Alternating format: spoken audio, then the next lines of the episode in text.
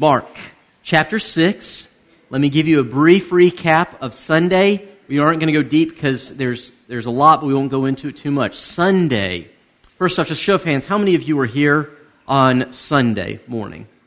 Outstanding. Okay. So, real quick, what we saw on Sunday is Jesus has been, for the first five chapters and some change, teaching and healing and bringing restoration to people all over Galilee and in the Jewish area. But then he can't just keep it to one group. He instead says, okay, now we're going to go over to the Decapolis or the Gentile side.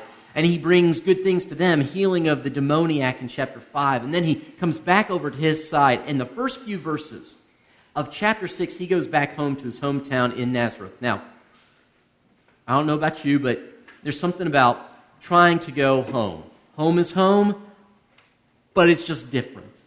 But for Jesus, he goes back home and he is not received. In fact, the people there really don't just sort of laugh at him, they, they, they look down on him.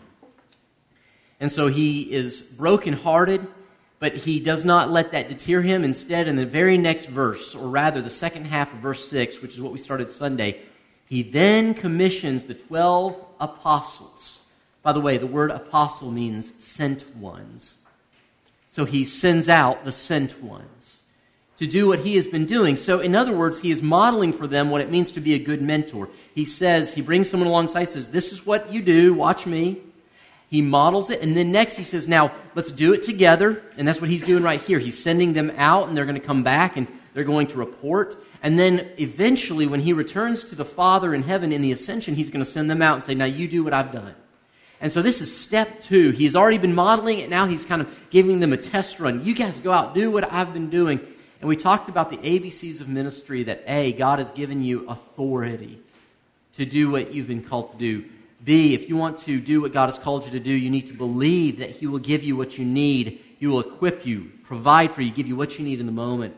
And then the C of ministry is that you have confidence that God's work and God's will will be done that there's nothing the enemy can throw against the kingdom of God that will ultimately derail it.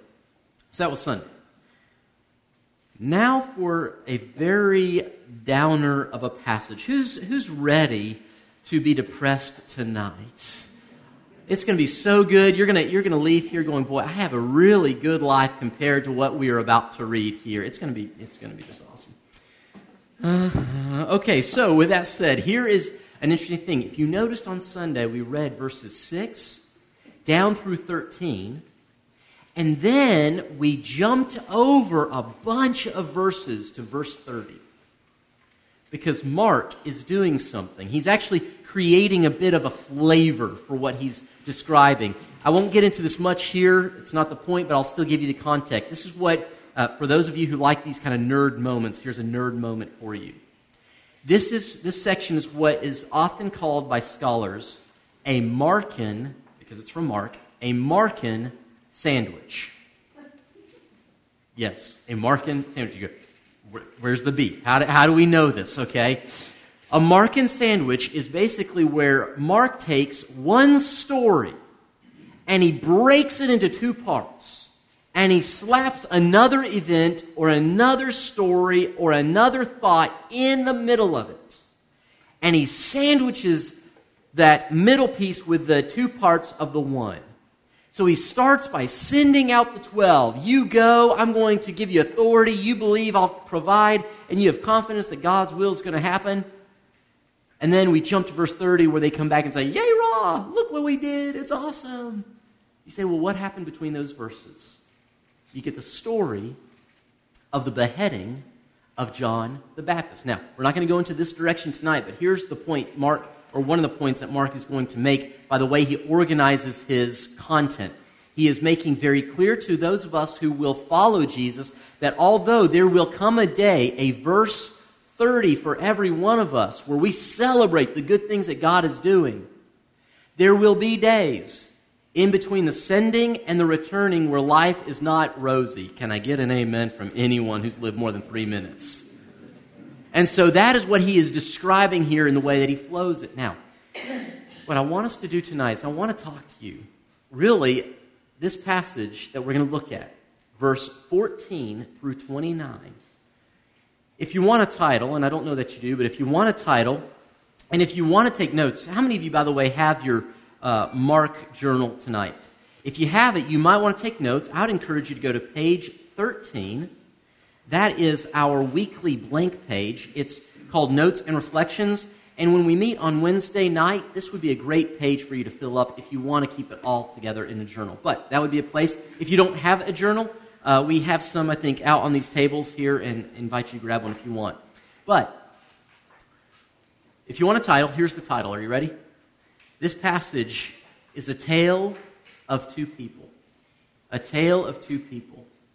There's a phrase I heard from a mentor of mine years ago that has really just sort of helped frame for me what it means to look like, walk like, live like Jesus, and what it means to go from being an immature Christ follower to a mature uh, Christ follower, or even further, someone who has no affinity for God to one who does. And so he said, a friend of mine made this point, and I'm going to put this up on the board. By the way, this is like the uh, sort of the oldie version of PowerPoint, except it doesn't come with uh, spell check. So here we go. He said this, and I love this definition. He said, Spiritual maturity is going from thin skin and a hard heart to thick skin and a soft heart. Spiritual maturity is going from thin skin, oh, I always am easily offended, I'm easily perturbed, I'm easily frustrated, from thin skin and a hard heart, meaning I don't want to change, to thick skin, meaning, you know, people are people. I, am not going to let it get to me quite the way that it has in the past, to thick skin and a soft heart. You know, I'm not going to take what they say personally, but God, if you want to change my thinking, I'm open to it. That's what it looks like to go from an immature person or Christian to a mature Christian. And so, what we are going to look tonight is we're going to look at the immaturity of one person, his name is Herod, and do a little compare and contrast with another person that we're going to see here for the last time, whose name is John. Now, we know who this John is. This is John the what? Baptist, because he is a part of the Baptist church down the road, correct? No, no, no. Rather, John the Baptizer, that was a nickname given to him because at the beginning of his ministry, he went down to the Jordan River. In fact, today you can still go to both of the places that people believe that one of these two is probably where he did the most of his baptizing. You can still go to those places today. But at the beginning of his ministry, he would go out there and he would call people to repent. He was bold. He was hairy because he wore a hairy shirt. He ate locusts with honey, and he'd proclaim the good news of Jesus and baptize people with a baptism of repentance. So he received the nickname John the Baptizer. So I put a mint in before coming up here, and I've been trying to find a way to get rid of it discreetly. There is no discreet way. I apologize for chomping in your ear. With that said, we're going to do just a little compare and contrast, but I want us to read the passage and walk through this and see what God may show us. So let's begin. We're going to read through it, and then we're going to walk through it piece by piece. Verse 14 says King Herod heard about this. Now, what's the this? Well, all the great things that the apostles are doing in the name of Jesus. They are healing people, casting out demons, teaching people to repent, teaching them to follow God and love God. They are doing so much. By the way, church, this is so exciting to me. The followers of Jesus are living so much for Jesus that the pagan rulers of their area hear about Jesus because of the followers of Jesus. How cool is it when the church is so forceful and confident in bold in declaring the name of Jesus that even government officials who do not love God, know God, care about God go, Whoa, who is this Jesus I keep hearing about? And so Herod heard about this, for Jesus' name had become well known. Some were saying, now, now this is interesting, everyone's trying to figure out who is Jesus. That's one of the major themes through the Gospel of Mark. In fact, in just a few weeks, we're going to nail down on the center passage in this whole book. Not telling you what it is just yet, but we'll get there, okay? But That's one of the big themes. Who is this Jesus? So, some were saying John the Baptist has been raised from the dead, and that is why miraculous powers are at work in him, talking about Jesus. Others said, no, he is Elijah, an Old Testament prophet. And still others claimed he is a prophet like one of the prophets of long ago. But when Herod heard this, he said, John, the man I beheaded has been raised from the dead. For Herod himself had given orders to have John arrested, and he had him bound and put in prison. He did this because of Herodias. Remember that name. His brother Philip's wife, whom he, Herod, had married. For John had been saying to Herod, It is not lawful for you to have your brother's wife. So Herodias nursed a grudge against John and wanted to kill him. But she was not able to because Herod feared John and protected him, knowing him to be a righteous and holy man. When Herod heard John, he was greatly puzzled. We'll come back to that word. Yet he liked to listen to John. Finally, the opportune time came. On this on his birthday, Herod gave a banquet for his high officials and military commanders and the leading men of Galilee, which is the uh, Jewish area. When the daughter of, now, now pay attention to the family tree here.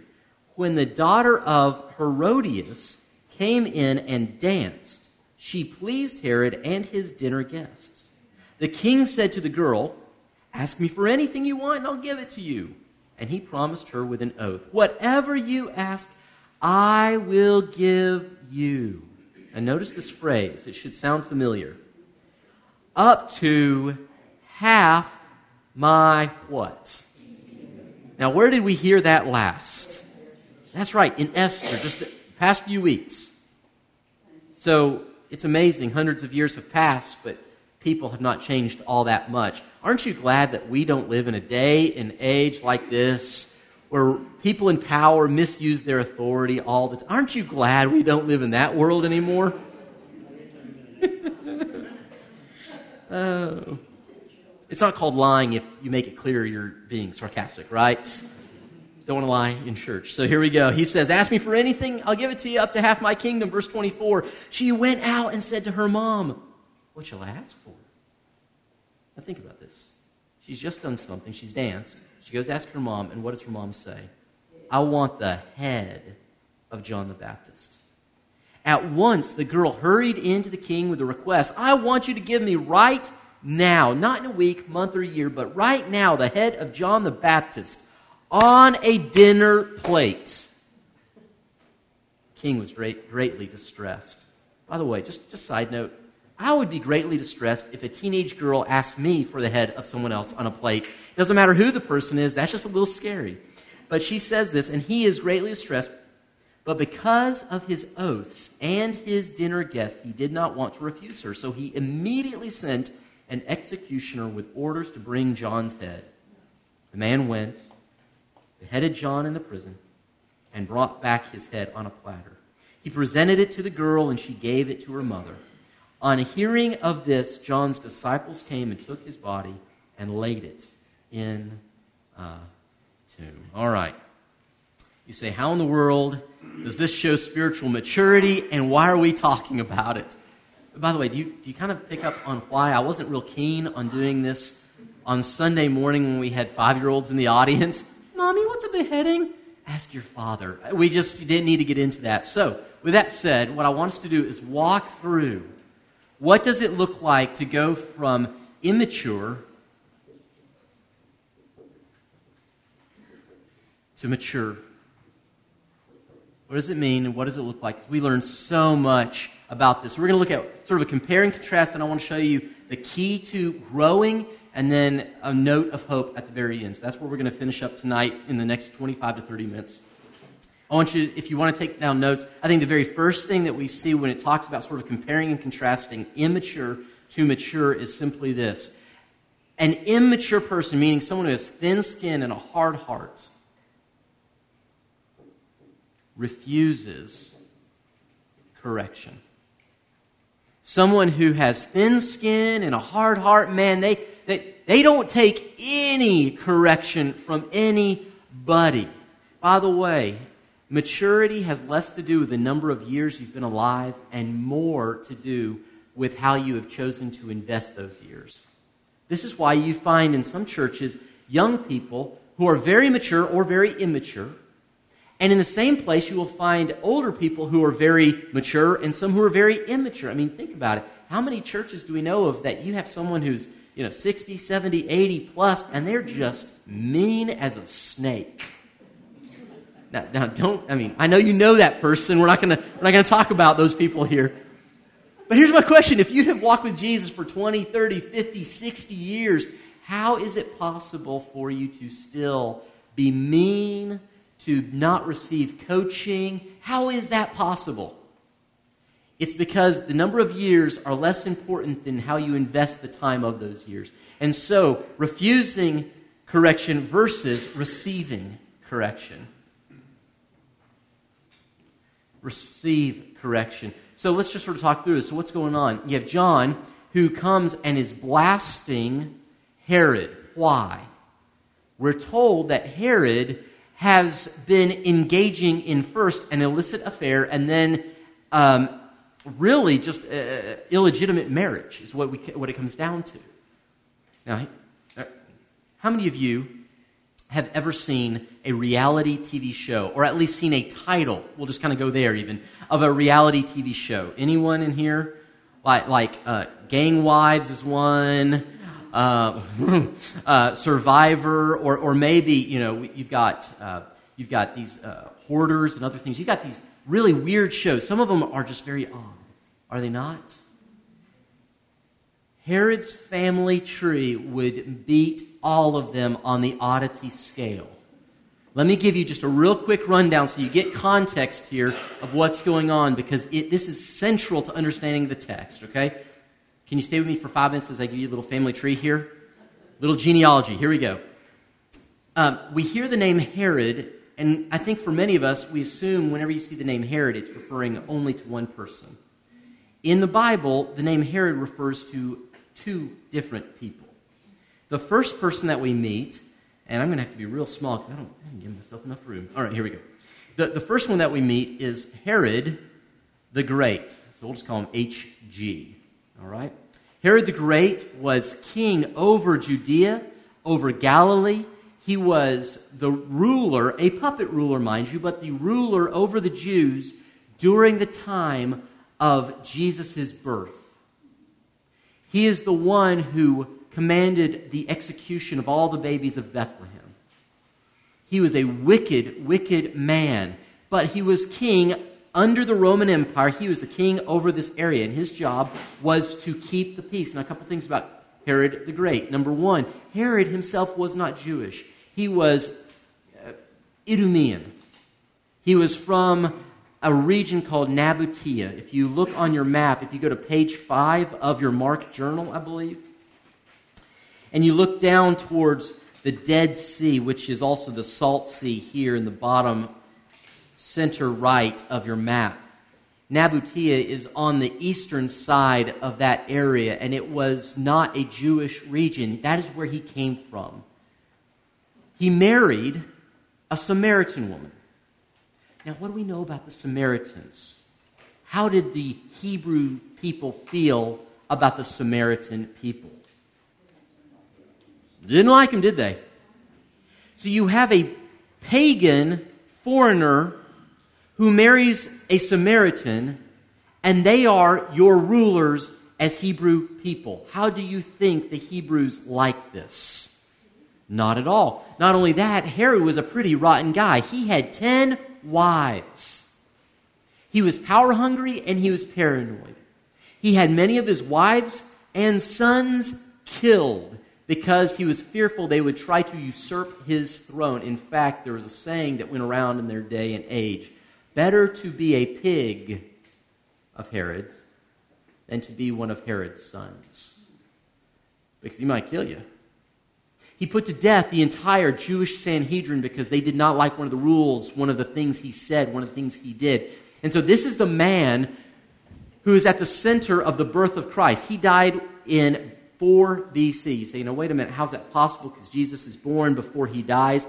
we kind of got the dates messed up when we started to say when is zero and when is one, when is two, and, and, and the A, AB, you know, BCAD. And, and, and so don't, don't let that worry you, but the point is, this is Herod. Now, he had multiple sons, multiple wives. He had a lot of little Herods running around. He had a sister. His sister is, uh, let me make sure I'm spelling that correctly. Salome. S L O or S O L O M E. Now, this is his sister. And they decide to have a baby. Their baby is named Bernice. It's a girl. Herod also nine other wives.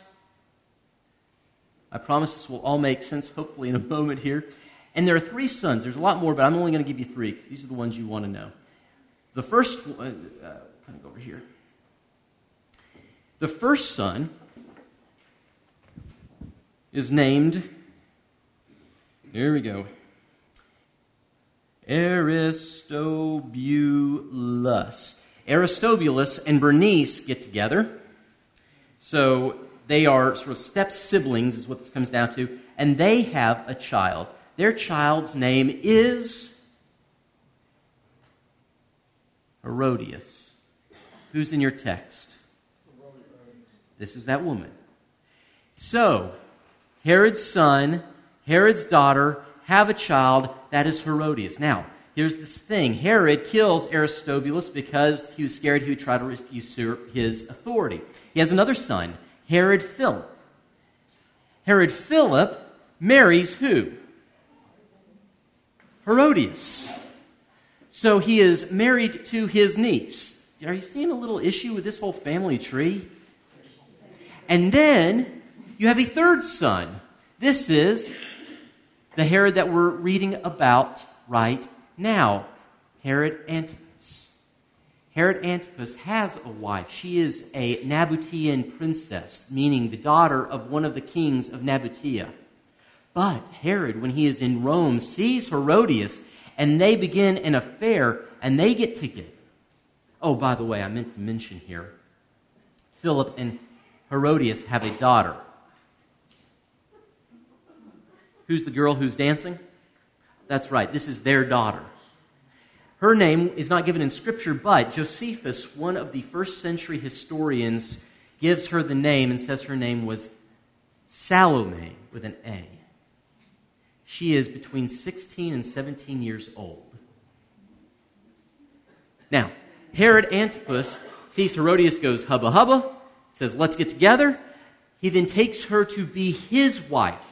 He divorces his original wife, which ticks off the king of Nabatea, as it would any king, correct? So the king of Nabatea mounts his forces, sends an army to go up against Herod Antipas, Herod loses, almost loses his wife, it is, or life. It is only because Rome steps in and stops the fight that Herod Antipas lives. But he keeps his wife, Herodias. Now, Herod then, because of this, you see what John is saying is so wrong with this picture. Uh, wait, we all do see what's wrong with this picture, right? I just, I just want to make sure family trees should be very simple. You know, this one and this one, none of this this looks like a football play gone bad, doesn't it? You know, you're crossing over here and you're. Anyway, so this is what's going on. So John goes to Herod and he's just saying, This ought not to be done. And instead of receiving correction, Herod goes, You don't talk to me that way. Throws him in prison. By the way, there's different ways that we uh, don't receive correction, right? We're all very creative. Let me give you three real fast if you want. I think these are three of the big ways that at least I have mastered on how not to receive correction. And if you too want to be very bad at receiving correction, I encourage you to really get good at these three things, okay? Here they are. I've gotten really good at denying when someone tells me I've done something wrong. No, no, I haven't. no, no, I haven't. And if that doesn't work, then I go on to the second D, which is deflection. Well, you know, it really, it's so and so's fault. It's not my fault, it's someone else's fault. Or I'll even deflect onto the person. Well, you know what? I wouldn't have done that if you had done this instead. Any of you uh, ever do that in your marriage? Okay, so, never mind, never mind. And then the third one that I'm really good at so you deny, you deflect. The third one is you defend it. You say, well, it's really not that bad. Well, I mean, everyone else is doing it. Well, you know, this is, this is the way we have to live in our culture. It's just the way things are. You'll notice that those are all the marks of people who are saying, I will stay immature. I do not want to grow up in God. The first thing that happens, he comes to Herod. Herod says, Nope, don't care, don't want to hear it. He refuses. The second thing, the rest of these will go a lot faster, I promise. The second thing that we see and by the way, let me just mention this. I think of people who are like this, who refuse. Here's a real fun phrase to use. These are opinion poll people. The, I'm sorry, let me jump into the second one. I jumped ahead here. Number two, people who are immature are more concerned with what others think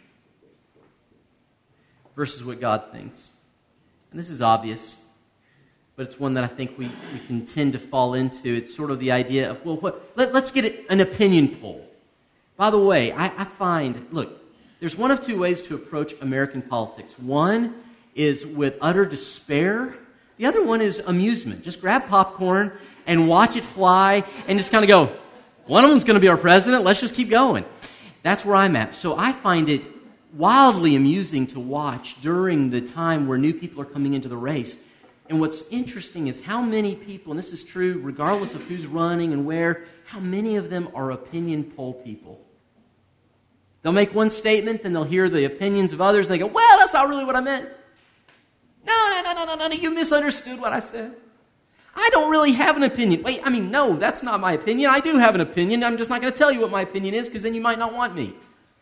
These are opinion poll people. Here's the reality immature people are more concerned with what others think than what God thinks. I love what the psalmist says in Psalm 119. By the way, Psalm 119, fun fact, it's both the longest chapter in the Bible, and number two, it is a ode to the Word of God. It is all about God's Word.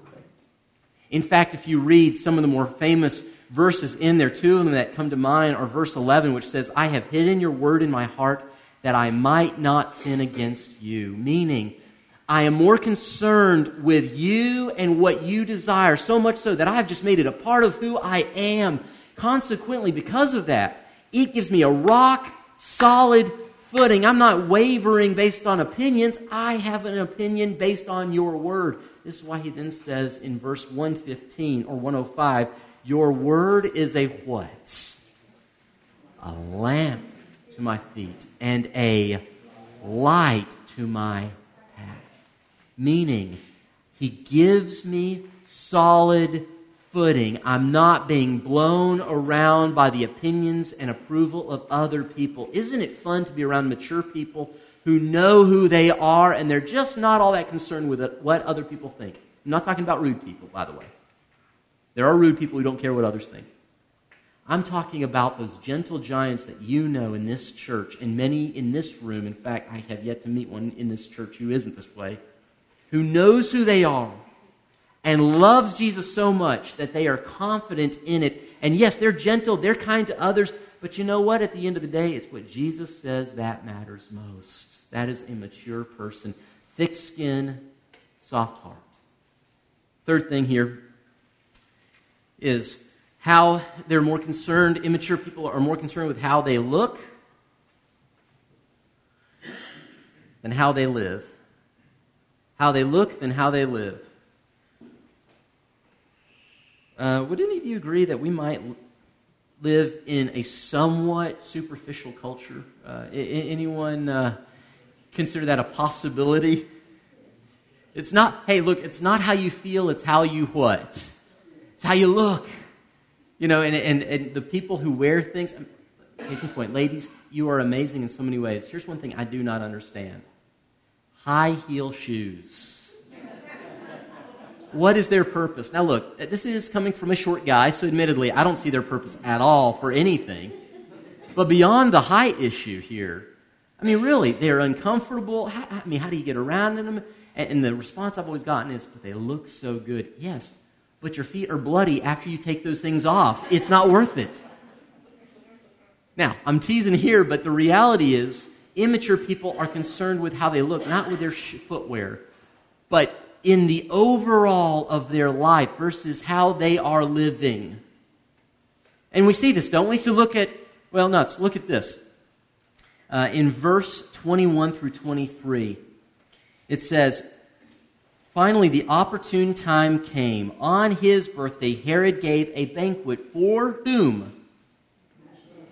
Yeah, all the leaders, all the movers and shakers, the captain of the guards, the military commanders, and the leading men of Galilee. Now, that one's interesting to me because it's not just Herod who wants to look good, it's a bunch of Hebrew people who want to look good too. And he throws this party. And when the daughter of Herodias came in and danced, we're told she pleased Herod and his dinner guests. Now, I want to be thoughtful, but I want to be clear. This was not, um, this was not the hop or the twist that she was doing. This wasn't the Macarena for some of you. This wasn't any of that. This was what was called, she did the dance called the Dance of the Veils which was, and I'm trying to be delicate, but it was a striptease. So when it says that she pleased the men, this is not simply, oh, wasn't that lovely? This was a group of men who were objectifying a person. That, that's what's happening here. And she does this for her step uncle and who's also her niece. And I mean, just really, come on. But what's interesting is because of this, to show how magnanimous he is, he says, up to what again? half my kingdom. Now, quick question. And I'm going to give you the answer. Was Herod the king? No. Interesting little thing happened. After his daddy, Herod the Great, died, part of his request to Rome was that his ruling kingdom would be broken into four parts. Herod Antipas is a tetrarch meaning he is a ruler of a fourth. He is not a king, but he likes to be called a king. In fact, he would call himself King of the Jews. Interesting. What was put over Jesus on the cross when he died? King of the Jews. Now, Herod was not a king, but he liked to call himself one. He's sort of like that guy you go into one of these retail outlets, you've got the assistant manager you know the guy I'm talking about. He comes in, he's got assistant manager on his name tag, but he marks out the word assistant when the manager's not around. So he's like, Yeah, I'm the manager. The manager walks back. He goes, No, no, I'm the assistant manager. The manager leaves. He puts it back on. No, I'm the manager. You know these people? This is Herod Antipas. He wants to look like somebody. So he makes this big boast up to half my, don't really have a kingdom, but kingdom. And not only that, did you know, according to Roman law, he did not have the legal right to even give an acre of land to someone. Up to half my kingdom? He's concerned with how he looks. And so he makes this boast. The girl goes back to her mom, Herodias, who hates John. Give me his head. She comes back. I want a head on a platter. And we're told this very sad but telling phrase. Do you notice it here in verse 25. She says, I want the head. And he goes on to say he was greatly distressed. But, look at this, because of his oaths. Now, if it had ended there, I'd kind of go, well, I get it there. But because of his oaths and his dinner guests, how will I look if I don't do what I told her I would do? oh no, I, I can't. I've got to save face. After all, I'm the great Herod Antipas, the assistant king, the pretender king. How will this look? Here's the thing immature people are more concerned with saving face than doing what is right. They're more concerned with how they look than how they live. By the way, I'll just be honest with you, as I've been thinking through this this week, I have felt conviction over some of this, going, man, I don't want to be a man who is more concerned with the outer appearance. I want to be a man who is concerned with what's going on in my heart. And I love this picture. You have Herod who's constantly gobbling up honor and power and trying to get, get, get, get. He can never get enough. And you have John, whose whole life and ministry has been to give honor away to Jesus. In fact, as Herod is trying to take, you have John, who we're told in two different places puts all honor on Jesus. In John chapter 1 and 29, when he sees Jesus, he says, Behold, the Lamb of God who takes away the sins of the world. He says that to disciples who had been following him. And when he does, they leave him and go to Jesus. And he's like, That's absolutely right. And then in John chapter 3 and 30, he says that he himself must decrease, but Christ must increase. The idea is that mature people grow to a point where they say, Man, I don't care how I look, I just care how I live. I want to be a man or woman of character, regardless of what other people think, say, or do. Quick sort of self assessment question you might want to think about is this one I've been thinking about a lot this week is this Do I tend to take credit or do I tend to give credit? Do I tend to want to be the center, or do I tend to push that to someone else or to Jesus? That's not always an indicator, but it is at least a way of assessing a bit is this an area of growth or not? Let me give you the fourth and final one here, and then we're going to get to a couple little meaty things and call it a night. Number four, immature to mature, refuses correction, others, how I look versus live, and then finally, people who are immature feel regret, but they don't feel repentance. Okay, repentance, A N C E or yeah, A? Okay, very good. We'll edit that question from the video because I want to look good. Are you not listening? All right. So here we go. The final one is simply this. They they feel regret, they don't feel repentance. You understand there's a big difference between feeling regret and feeling repentance, right? Yeah. Regret says, oh no, I, I can't believe I got caught. Repentance says, thank God he caught me before I could kill myself. Regret says, oh no, what have I done? Repentance says, I will now do different. Regret is often simply an emotion repentance, we've said this before, repentance literally means if I'm going this way, I stop. I change the way I'm thinking, feeling, believing, behaving. I turn around and I go the other direction. Repentance is changing your direction. Regret, I can be regretful or remorseful and continue to do what I've been doing, right? But interestingly enough, when Jesus on the Sermon on the Mount, he says, Blessed are those who mourn. He does not say, Blessed are those who moan about what they've done, but rather those who have shifted and changed. So, immaturity is, oh, man, I feel bad for what I did. Are you going to change? No. But I feel bad about it. Okay, well, feeling bad is not a virtue. Changing to become like Jesus is. So these are the four. Now, here we go. Let's finish this real fast. Let me give you two things. Call it a night. Number one is this. Some of us, if, you, if you're like me, and, and, and here's the thing I love being a preacher. I also hate being a preacher. Because before I share, these are the things that God beats me up over or shows me. And so all week I've been going, rats. Oh man, that one too. And then I'm like, man, I'm doing really, oh no, I'm not doing so well on that one either. So join me in my misery. Look at this list. And here's the thing if you find yourself in areas where, man, it's hard to receive correction, or, or you tend to think about what others think about you more than God, or maybe how you look versus live, or, or you tend to feel a lot of regret, but the change is not there, if any of that, here's what I'll say do not beat yourself up tonight. In fact, I want you instead to see a note of hope here. We don't have time to dig in too far, unfortunately, but let me just give it to you in brief. Do you notice that God, even to the most hardened heart, sends messengers to tell the truth because God loves them enough? It is when Herod was at his worst moment where he had been an adulterous man who took a wife that was not his own, who had lived for himself. It was in that moment that even because of his sin, that God brought John into his life. He brought a man whom Jesus called the greatest man to live into one of the worst men lives. Here's the beautiful thing. Even if you and I have room to grow, which we all do have room to grow, don't we? I haven't arrived. Have you already arrived at perfection, family? Anyone in here? If you think you have, just, just talk to your spouse, and then you'll know the truth about you.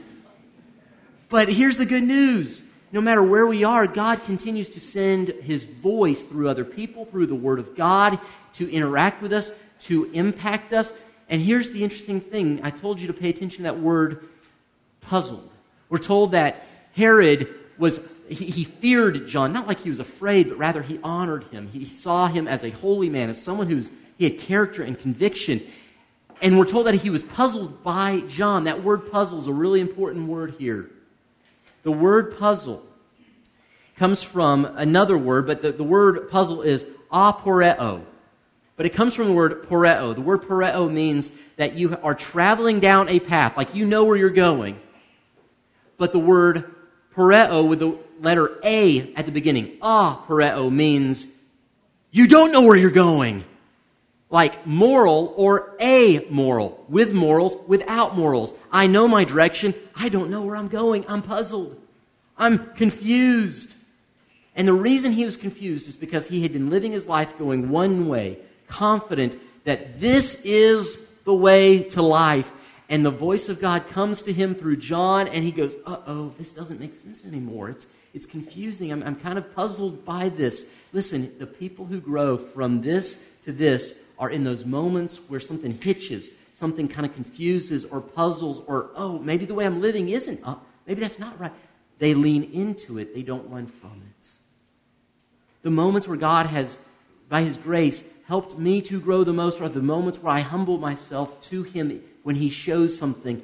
Immediate obedience leads to maturity. Delayed obedience is disobedience, right? And the interesting thing, we're told that over time, we think we have all the time in the world to follow the Lord and do what He said. The reality is we don't, do we? Uh, do, do we have all the time in the world to change family? No.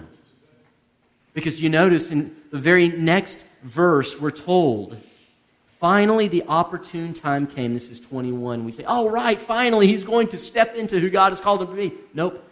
The opportune time is for Herodias to enact her revenge, and Herod Antipas's time of hearing the voice of God through this man, John, is now coming to an end.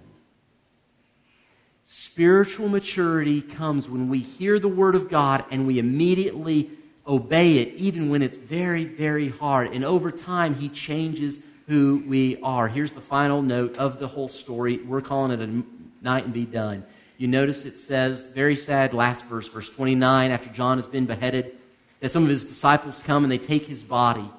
And it's like, man, what a downer of a story. But here's the good news if you know Jesus Christ. Are you ready?